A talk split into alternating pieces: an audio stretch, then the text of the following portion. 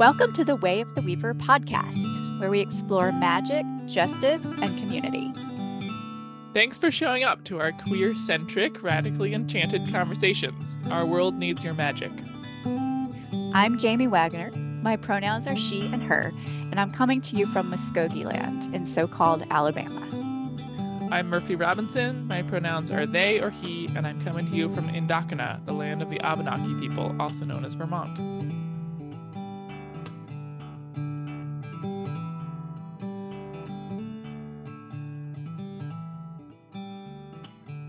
Welcome to episode six of the Way of the Weaver podcast. Today we're talking about death priestxing, and that is priestxing with an X. Hmm. So yes, we use the the X for it to be a gender neutral term instead of priest or priestess.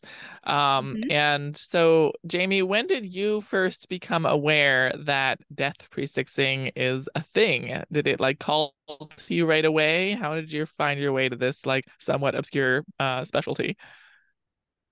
Yeah, um, I didn't really know it was a thing. I think the first time I experienced it without really uh, a name for it was when my grandfather died my grandfather died in 2008, and um, it was in Missouri. And I actually lived in Atlanta at the time, and a lot of my family lived in Oregon, but we all we all sort of you know converged in the middle. And uh, it was interesting because it was a ton of people crammed into a tiny house, my grandparents' house, um, and which you know was a modest home uh, and all of us were there. Some of us had the flu, some of us didn't. All of us were in mourning. He, you know, he died suddenly, so it was shocking. It wasn't expected. And um, I basically I was I was one of the people that was not sick. So that's that's first, you know, first of all, I, you know, was healthy and feeling well. And the way that I moved through that couple weeks was I did the cooking and I did the laundry and I cleaned up the bathroom and I did like all this stuff. And, you know, I slept with my grandma, like in her bedroom, like in my grandparents' bed at night. And, you know, and she would, you know, kind of cry and like cuddle me and stuff. And so I think that that was my first experience, you know, with the, with, with with moving uh, in the world in that role um, but not really knowing what i was doing. I just knew that you know that was kind of what needed to happen in the scenario. Now the the re the when i became aware of uh, that there's actually a thing like a death priestx or a death doula some people are you know are called that or a death midwife or a death worker there's lots of names. But um, i had a very good friend whose young daughter was dying of cancer in a Cape Cod area. And so I actually was kind of in between jobs and moving myself and had some flexibility in my life. So I said, you know, do you want somebody to come and just be with you and kind of advocate for you while you're advocating for your daughter? and um, and my friend was like, yes, I would really like that. So I came and, you know, kind of just generally did whatever needed to be done. Because again, it was a family scenario. There was lots of family coming in from all different kinds of, of places. Um, there was lots that needed to be done to really just um, you know, tend to the the needs of the living while they're taking care of their beloved uh, family member that's dying. So everything from doing the dishes to making the coffee to maintaining a schedule where we put down like all the medications that need to be made from, you know, looking up education, like looking up things to educate, like as far as, okay, what do we need to do with the bank accounts? What do we need to do with this? Like, what do we need? Who do we need to call? Like at the moment that she passes away and just kind of, um, taking care of details so that the people that were involved in the death transition with the daughter um, didn't really have to think about those extraneous things. They could just be in the moment. And the experience of um, living with their family and helping out through that really brought it home. I'm like, you know, this is something that I'm good at. And I think it's actually a thing. um, you know, and kind of also gave a framework of reference for that earlier experience I had when my grandfather died. And I think I think really that would have been that second experience that I'm talking about in Cape Cod was in 2019. So there's like a significant amount of time that passed um, between those two experiences, but um, yeah, it really brought it into my life in a big way when I helped out my friend and her family. So, what about you, Murphy? um, well, I um unlike you, I have never like tended the death of a fellow human. Um, but I do a lot of work with the sacred hunt. Um, and I was I was called to a spiritual hunting practice by the deity Skadi, who is the huntress goddess of the Norse tradition. Um, and was really called to like bring sacred practice and prayer and gratitude um, into that practice of hunting for food um, and you know to be in this deeply um, respectful relationship with the the food that you're harvesting from the land and to mm-hmm. use every mm-hmm. part that you possibly can and to you know sing over the body of your prey and to um, just hold the whole process with reverence which is not always mm-hmm. the way that it's yeah. done in modern american culture um, uh, for hunting, let alone for like you know commercial farming or whatever. But um, so I was I was already kind of deep in that work um, when I experienced a call to work with the god Hades, which was you know through a camp where you and I were both both present, um, working with the Hades and Persephone myth, and I was really really surprised by how strong of a call I felt to this god. It was it really took me unaware. I was like, I don't actually have Greek heritage. Like this is kind of coming out of uh-huh. the blue. I'm not sure why this is like um really calling to me, but it is. And I was a little confused for a while about like what does Hades want with me? Um but then eventually, you know, I was a little slow in the uptake, but eventually I really made the connection that I was like already doing so much death work through my yeah. hunting, where I was both yeah. had my own sacred hunt practice and I was actively teaching hunting classes for other people, especially uh, people of marginalized genders um, here in Vermont. So that was mm. already something that I had a big practice around. And uh, working with Hades really kind of expanded my um my concept of that. And I found that both through the work with Hades and the work with Skadi, there's also just um, there are times when somebody needs to be able to mercifully kill uh, a creature yeah. and it is a skill that very few people have in the modern world mm-hmm. um, and i realized after i became a hunter that um, that that was a really important skill that people were so grateful to have. Like, for example, um, at the summer camp that I worked at, I mostly was out on the trail leading expeditions, but um, back at the base summer camp, we had chickens and goats, and there was a chicken that was just really, really sick. Like it had this wound Aww. that had gotten somehow. I don't even know how, and it like the wound had maggots in it. Like it was just a very sad, mm, like slowly yeah. dying chicken. Yeah. And everyone was like, oh my gosh, this chicken is suffering so much and we don't know how to deal with it. And they called the like farmers that support their chicken thing and they were like, we're too busy. You guys got to deal with it. And so someone was like, oh my gosh, we should ask Murphy. um, and so I was able to come in and, you know, honor this chicken's life, handle it with respect and reverence, do the actual physical act of chopping its head off with an axe, uh, which is what needed to happen. Um, and uh you know and and lead people through like burying this chicken and having a little ceremony around it and stuff like that and mm-hmm. um mm-hmm. you know that has to be that has to happen with many um creatures in our lives whether they're terminally ill or whether you're like yeah. raising goats and part of the cycle is that you actually can't support you know 14 bucklings for as long as they're going to live you're going to actually harvest them for meat um and so when we were raising goats on my land we also like the role i intentionally took was to stay emotionally detached enough from the goats that I could be that um, merciful death bringer uh, for when yeah. it was time yeah. to to harvest our animals. Um, and that was a role that everyone really really valued on the land. They're like, oh, good, we're glad that Murphy's got this part because this is going to be hard for the people who were like mm-hmm. bottle feeding the kids and things like that. Oh yeah, um, yeah, yeah. Yeah, yeah. Totally. So and even there's just a lot of opportunities. even harvesting plants, harvesting harvesting plants. Uh, you and I were just talking earlier about you had a project to fell a bunch of trees, like anything that's living. Um, you know, being able to uh, you know, be in that moment of transition with a living thing and to do it with mercy and care and respect is a very big deal. It it is, and it's. I like bringing. I like broadening the definition of death priestx, saying beyond just doing it for humans, um, and mm-hmm. to yeah, get out yeah. of our human centric mindset and remember that there are ways that we want to help mm-hmm. bring a good death to beings all around us um, pretty frequently. Yeah. Um, but I'm wondering, since Jamie, I feel like you've done a lot of work within this like conscious um, role and identification as a death priestx. And how would you actually define what a death priestx is? Well, we talked about uh, we use death priestx with an X to make it gender neutral. And, you know, it's someone that tends the threshold of transition. So that's a real liminal space. And in that space, they can do a couple different things, um, sometimes more, more than one thing at once. They help the living navigate death. That's one part of it.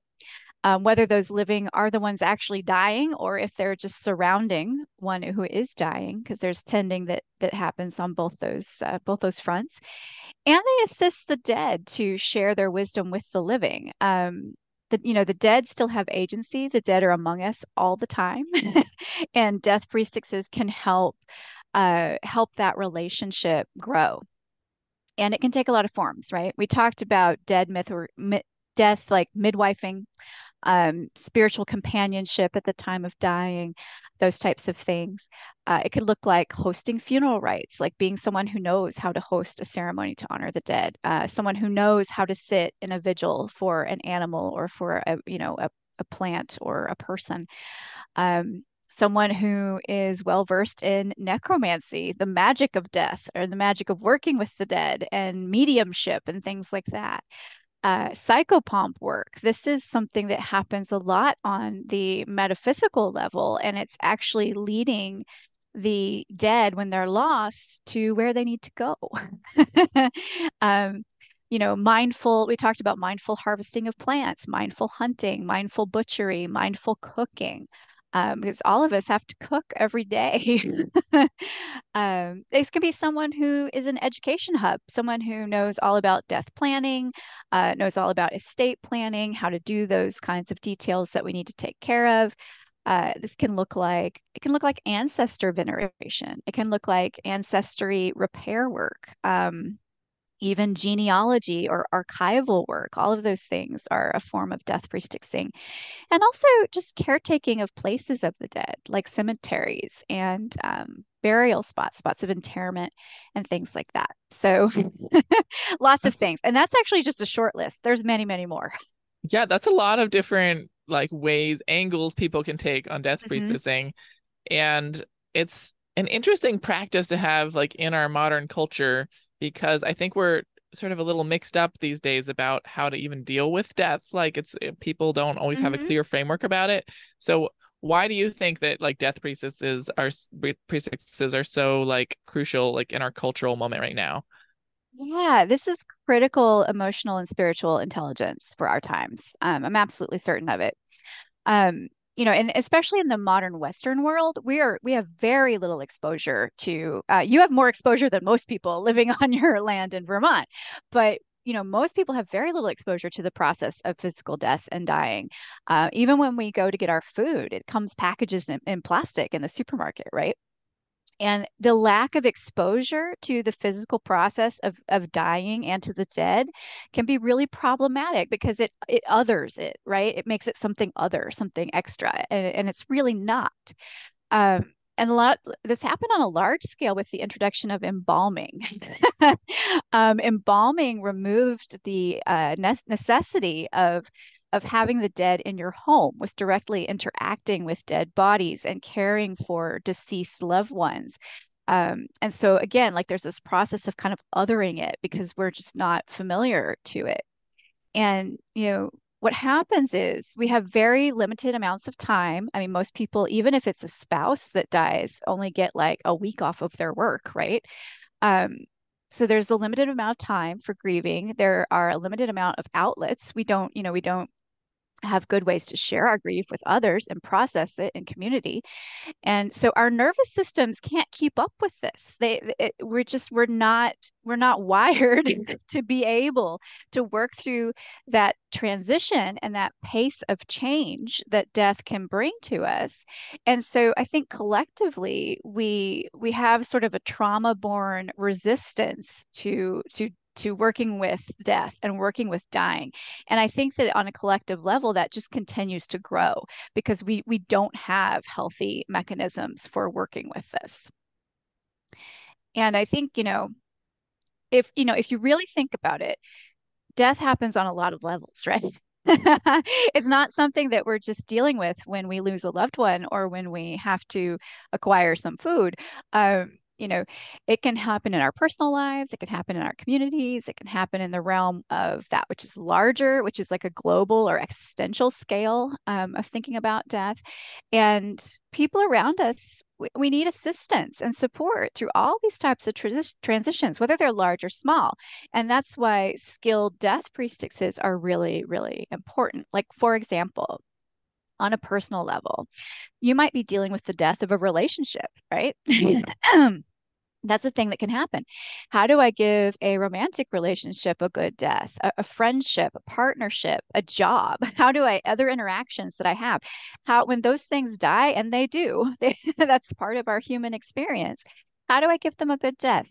What do I need to feel a sense of closure around that, uh, regardless of what the other party may be willing or able to provide, right? Uh, am I still grieving any relationships? How am I moving through those grief processes that are ongoing and how are they affecting my next relationships that are coming into my life? Um, another personal thing can be habits, right? Uh, there's like habits that become outdated, they come become undesired or unnecessary. Um, and you know, habits sometimes it's really hard to put those things to rest. You know, what feels like the good way, the good, like a good a good way of saying goodbye to a habit. How can you compost a habit into something fertile that's ready for new growth? Um, you know, those are just a few personal things. You know, when it comes, and then when you expand out and it becomes like on the community level, you know, how do we honor our ancestors of both blood and affinity, right? Like, how are we honoring um, the community around us? And, you know, to be alive, we need water, we need sleep, we need air, we need food. Uh, and, you know, no matter what kind of uh, consumer of food you are, whether you're a vegan, a vegetarian, omnivore, carnivore, whatever you are, uh, there's a whole plethora of plants and animals that are giving their lives so that you can consume the food that you need. Um, and that's part of the community around you, right? There's dead and decaying matter. There's leaves, there's fungi, there's insects, animals, there's even human bodies that are composting into soil. And eventually that will grow plants that we eat, or it will provide the plants that the animals eat that we harvest for our food. So, you know, death is among us every moment of the day. It's all around us. Uh, we're only alive because of the dead. and uh, death priestxes can help us learn to honor those sacrifices. And again, like you were saying, Murphy, especially when it comes to the other than human world around us that is also experiencing death. Um, yeah, so providing a lot of support. And, you know, on a community level, supporting uh, communities and groups who are greatly impacted by death. Um, you know, for example, uh, you know, people that are living in uh, war zones, people that are in, um, you know, eh, that don't have uh, the type of privilege that we have here in the Western world. Like though, like death is happening not only on a personal scale but on a community scale in some areas of the world. So you know that's very important too. Yeah, I feel like that taps into our uh, sort of values around tying in our ethics to like that which is larger? What are the the mm-hmm. bigger structures um that we can engage with in a in a meaningful way that gets to like root causes of things and stuff like that? Because i mean death is a part of life um and suffering is maybe a part of life too. I don't think that as much as the buddhists do but like um mm-hmm. suffering i feel like is something we really really can mitigate and and can like work towards yeah, reducing and there's a lot of like large scale suffering associated with mm-hmm. with uh, unjust deaths that are happening. Um and so when we look at like the the principles of of what's operating in those examples it's like how do we give a good death to white supremacy? How do we give a good death to colonization? Um mm-hmm. a good death to capitalism all these forms of oppression. Are these and and like if one of the um, ideas in death priestxing is that you if you don't give something a good death, it may come back to haunt you. So, you know, we would love to defeat these forms mm-hmm. of oppression, and how can we give these uh, a good enough death that they're not going to come back to haunt us, or are we already mm-hmm. being haunted by them? we, are um, we're already haunted by something. I think yeah. we're haunted by colonization for sure. yes, definitely. you know? Yeah, and like, how can yeah. we? You know deal with these restless spirits these ideas yeah, that are yeah. still just like intractable and causing such suffering in our yeah. in our society yeah um, i mean well that that's an example of the death priestx working with some some a concept that that is already dead perhaps or or is dying and and helping you know helping perpetu- perpetuate I have a hard, uh, I have a hard time with that word, um, which basically means put them to rest. Give them what they need so that they they're they're put to rest. What do we need to if we're being haunted by the shades of of these oppressions? What do we need to do to put them to rest? Yeah. Yeah, because they are really intractable, and I think part of that is mm-hmm. like and and part of that is like building consensus um, among people that mm. that it is time to put them to rest because there's a lot of people that aren't actually ready to let these things die um so building that consensus and then finding that good way forward to um actually do what's needed to let go of that and welcome something new into that space um i think one could make the argument that those people are in a space of grieving and holding on and maybe needing some help moving through hmm. um and yeah we do we've had a lot of opportunity lately for death priestxing on this large global scale because we've been facing pandemics and climate disasters and wars. It just seems like every week there's something new.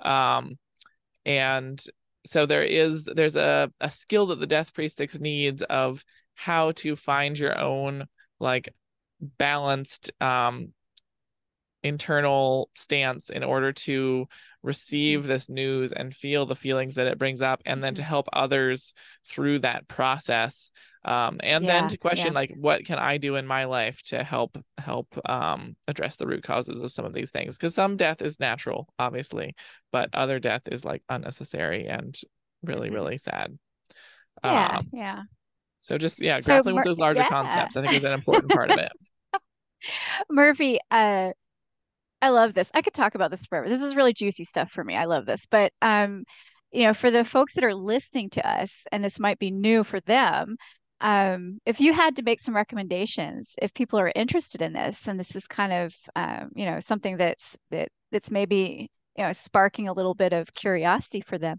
how would you get started looking into being a death priestx? How would you how would you go about figuring out if this is something you want to invest more of your time in?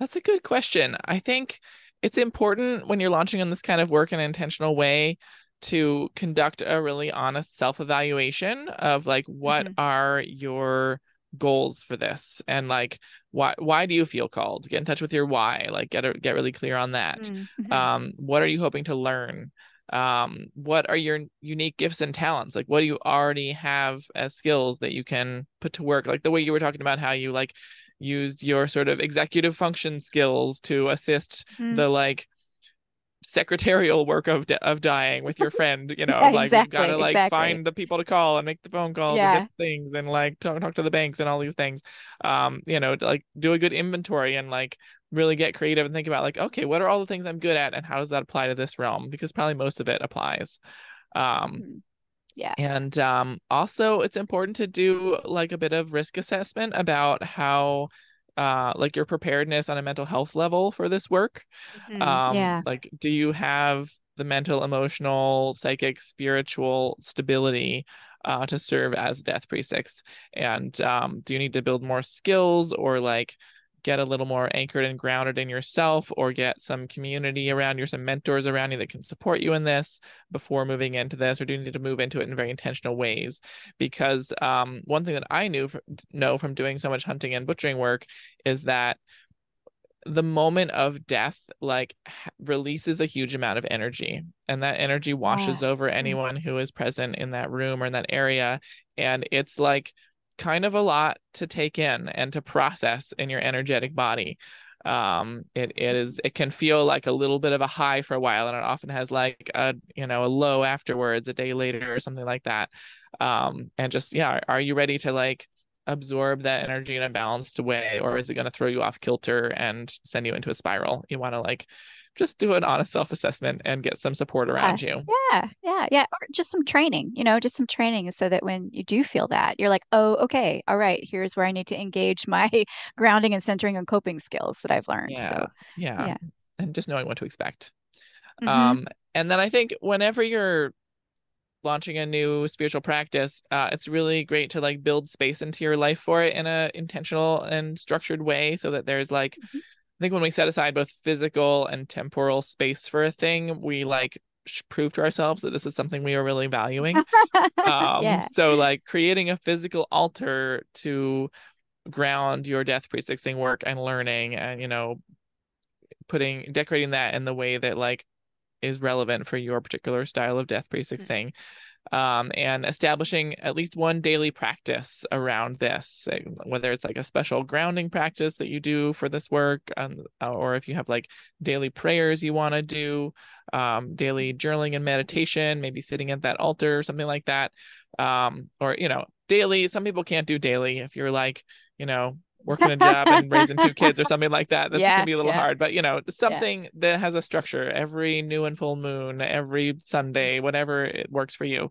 Um and and it's great to like keep a journal um, whether you integrate this into your normal journal or you have a special death priestxing journal that you keep at your altar or something like that but like um, just journal about like your journey like what is um, what are you learning and certainly if you do any um, very focused uh, death work, uh, supporting mm-hmm. someone who's dying or harvesting an animal or um, doing work in a cemetery or any of these things, um, you definitely want to keep a journal of those experiences. And so you can record your learnings and refer back to them. I mean, Jamie and I are both big fans of, yeah. of taking notes. We both refer back to our magical journals a lot for both for the work we've done together and separately. Um and it's yeah. it really i mean you can do other things. You can do other things too right? If if you like to draw then you know make keep a sketchbook. Keep a sketchbook of what you're you know what you're learning and what you're going through. Um if you're a person that's that that does not like to do any of these things i know a lot of people that just record vo- voice notes on their phone or do something you know really quick just make a bulleted list or something like that.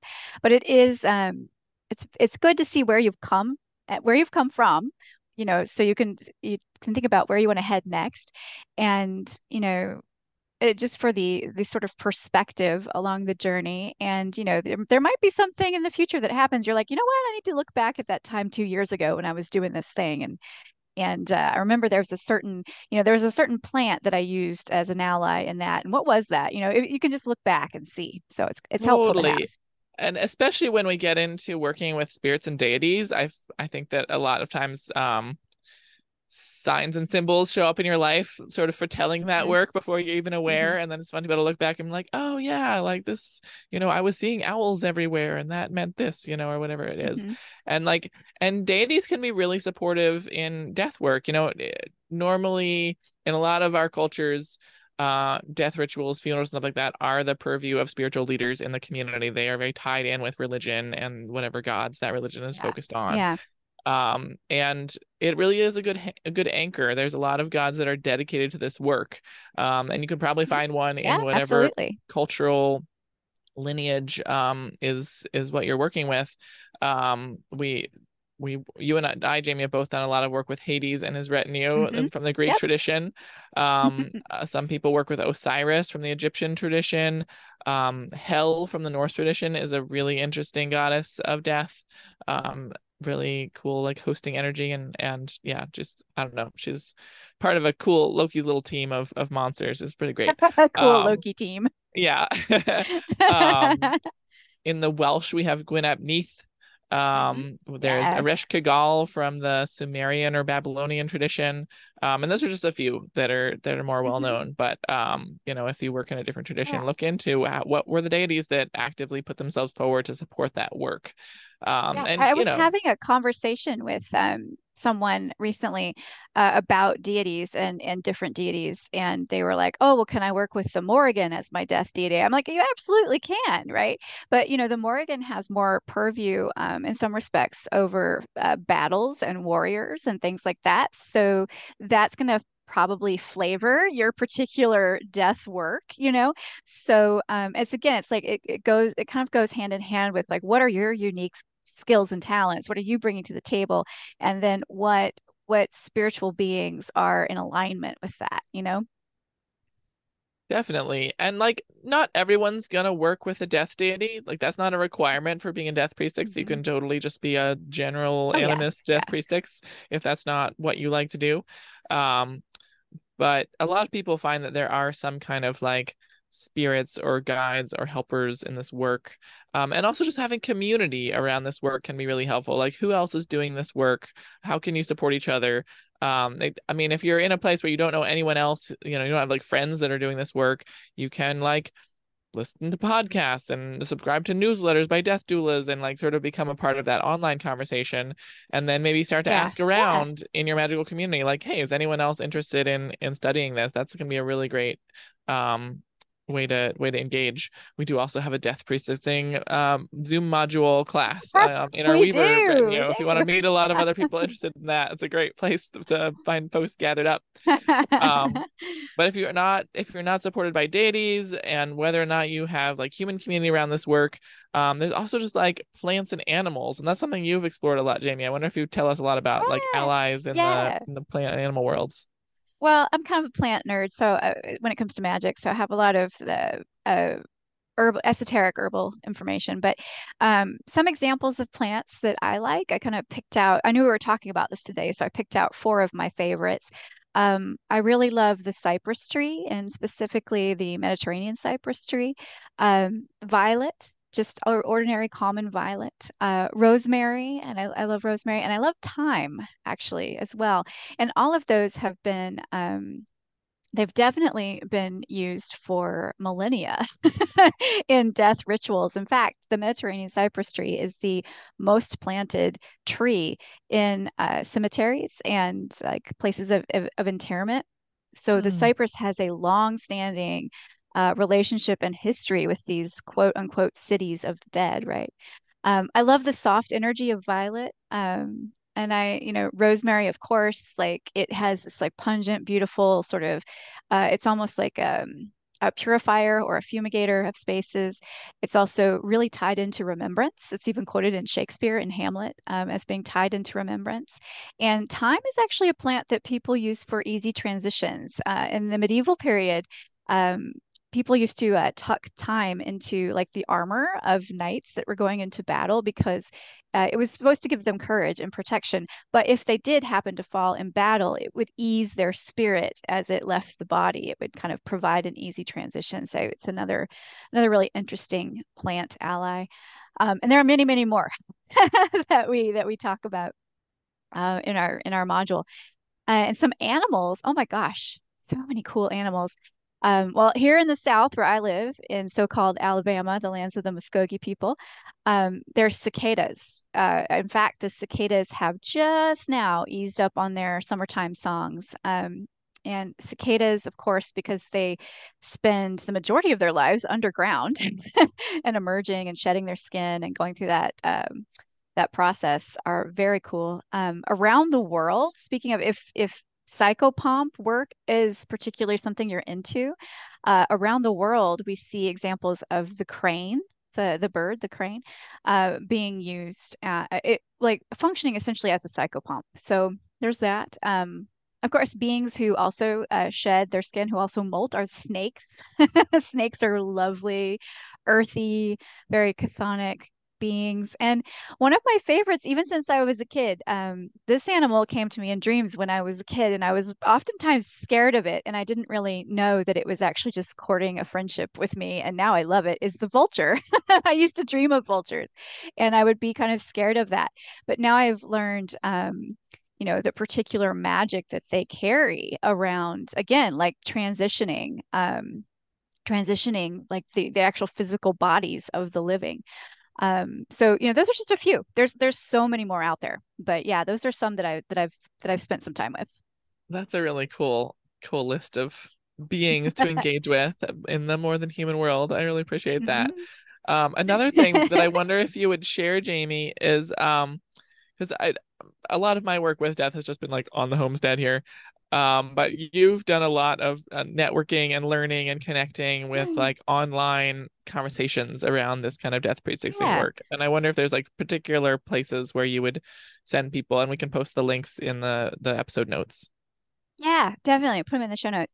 Um, well, a really good place, uh, and, and it's a cool place because they they also are very radical inclined in their politics. Is the Order of the Good Death, uh, which is basically orderofthegooddeath.com. Um, that's kind of an information hub. So if you want to go and get a lot of education, read a lot of different articles, um, that's a really good place to go. And they, you know, they put out a newsletter and all those good things, so you can kind of get uh, get plugged into that. Uh, the Order of the Good Death was actually founded by a mortician in Southern California named Caitlin Doughty, And Caitlin has a YouTube channel called Ask a Mortician. and uh, Caitlin's channel is fun. She's goofy. she definitely puts uh, some humor and irony into uh, her into her educational series, but you can go and find out all kinds of stuff. She's an author too. She has some books out, but on her YouTube channel, you can go and watch her videos um, all kinds of things from you know actual questions about what she does as a mortician uh, up to and including will my cat eat my eyeballs if i die alone in my house? Like there, there's like all kinds of things. It's a broad spectrum. Um, yeah she's she's great. Her her videos are fun. Um, Mikayla Ricks is someone that I really admire, who is a BIPOC death doula, a Black death doula in the Atlanta metro area. And I met Mikayla because I interviewed her for my Hades book and just really enjoyed speaking with her. And she has a very unique take on death and working with the shadowy side of life or the shadowy side of the psyche, the hidden things that we don't think about or try try to try to run from and puts out a whole newsletter about it called the shadow space. So i recommend checking out mikayla's work and maybe signing up for her newsletter. Um, another one of these hubs online similar to order of the good death is uh, the talk death resource hub. And there's also a talk death podcast that goes along with that. They've got a ton of, of information there and again a pretty balanced way of looking at it. It's a not like a non-religious non-spiritual way of looking at it and, and it's and it's very fairly balanced and you can really get um you know some some of those educational questions answered with them. Um, and then I always just tell people go to Five Wishes Living Will. Because one of the very like basic things that all of us can do is make sure that we have a living will in place because when we die, it's very hard for those who are left behind to try to, like Murphy, like you said, with uh, with people struggle with executive functioning as they should because your emotional circuitry is overloaded. And if you have a living will in place, that can help with a lot of those tough decisions and and things that people are trying to figure out. So no matter if you're 20 or 80 get yourself a living get a living will. And at this website five wishes living will it's it's very simple. It's it's basically just a few questions. You fill them out you sign it you have a witness sign it and you file it and that's it. You know it's really really simple. So those are all things you can do and if you want to hang out with us and talk about death in, in a magical uh, in a magical circle, we'd love to have you in Death Priestxing. Um, we're gonna have a, our Death Priestxing courses enrolling now, and it starts in January. So yeah. well, that's a lot of really good resources for people to sink their teeth into if they're yeah. more interested in this work. I ho- hopefully people have a lot to think about, and this is, of course, the the season of of Samhain, of All Hallows mm-hmm. Eve, mm-hmm. Eve, of Day of the Dead, of so many different um, traditions around death. So I think it's really great to mm-hmm. be uh, talking about that. This, especially at this time of year. Okay, Murphy, tell them how to how to uh, enroll in Death Priestxing if they if if someone wants to join us. How do they do that? well, you just go to wayoftheweaver.com for all the details. Um, starting in early January 2024, it's a three month uh, course where we meet on Zoom every other week for seven sessions, and we really build a lot of community around it. We put a lot of um, mm-hmm. interaction and um, yeah, just engagement into our in our courses. It's not like a ton of lecture. I mean, it's some of that, but it's a lot of interaction too. Um, just you know, the Zoom pep talk because some people are sick of Zoom, but Zoom's still a good tool. Um, hey, we're sick of Zoom and we teach on Zoom. So I know, know, totally. We're with you. We're with you. We know. That's why we. That's why we make it. We make it fun. All right, and and then and of course we also so that's really focused on death priestxing um, and then for the broader work that we do, we again we have a spider threads cohort forming next May, which is our mm-hmm. um, longer term, several months long, sort of magical learning and community building experience. Um, it's going to be three long weekends, Thursday through Sunday each weekend, one in May, one in June, and one in October. Um, and there will be some Zoom calls in between for connecting. And of course, Zoom calls with people you've already been to a magical retreat with are uh, much more fun than other other Zoom calls with people you haven't met in person true. before. Um, and um, it's really yeah the spider threads cohort is a place to build some really deep and lasting community with other magical people and it's queer centric trans inclusive strong ethics mm-hmm. around cultural appropriation um, there's bipoc scholarships um, and it's just a lot of fun so if you want like mm-hmm. a deeper mm-hmm. dive into like a full comprehensive skill set that's where to go and that also is on wayoftheweaver.com yeah you want to tell well, us about some upcoming stuff, Jamie? Sure. Um, also, I mean, there is one more Weaver thing that we have that is open, that, well, that it's coming up, that's on the calendar that we're in active planning mode for, and that's Weaver Camp. So don't forget to put that date on your calendar. Um, if you do want to hang out with some person, but maybe you don't want to commit to the whole spider threads yet, you can have a shorter experience at Weaver Camp. And just so you know, put that on your calendar for June 27th through the 30th in 2024.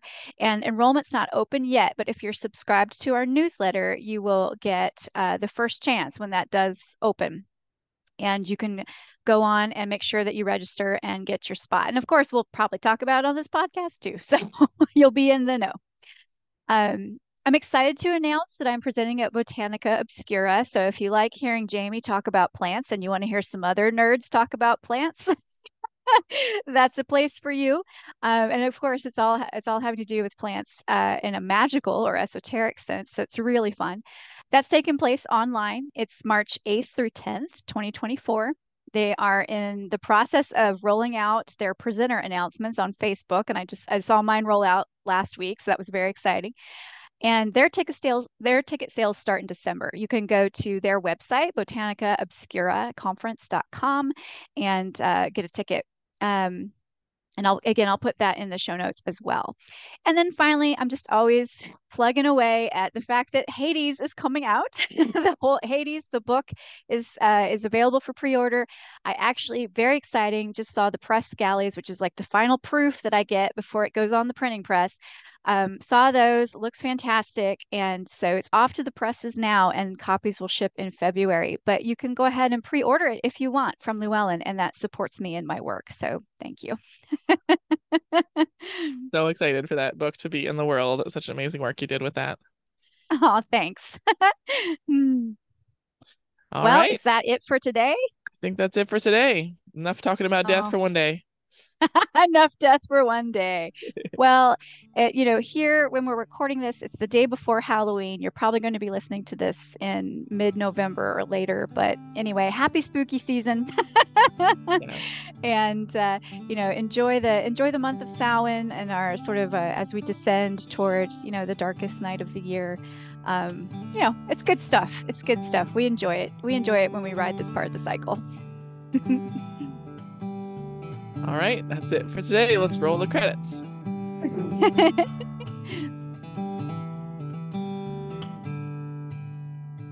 Thanks for joining us.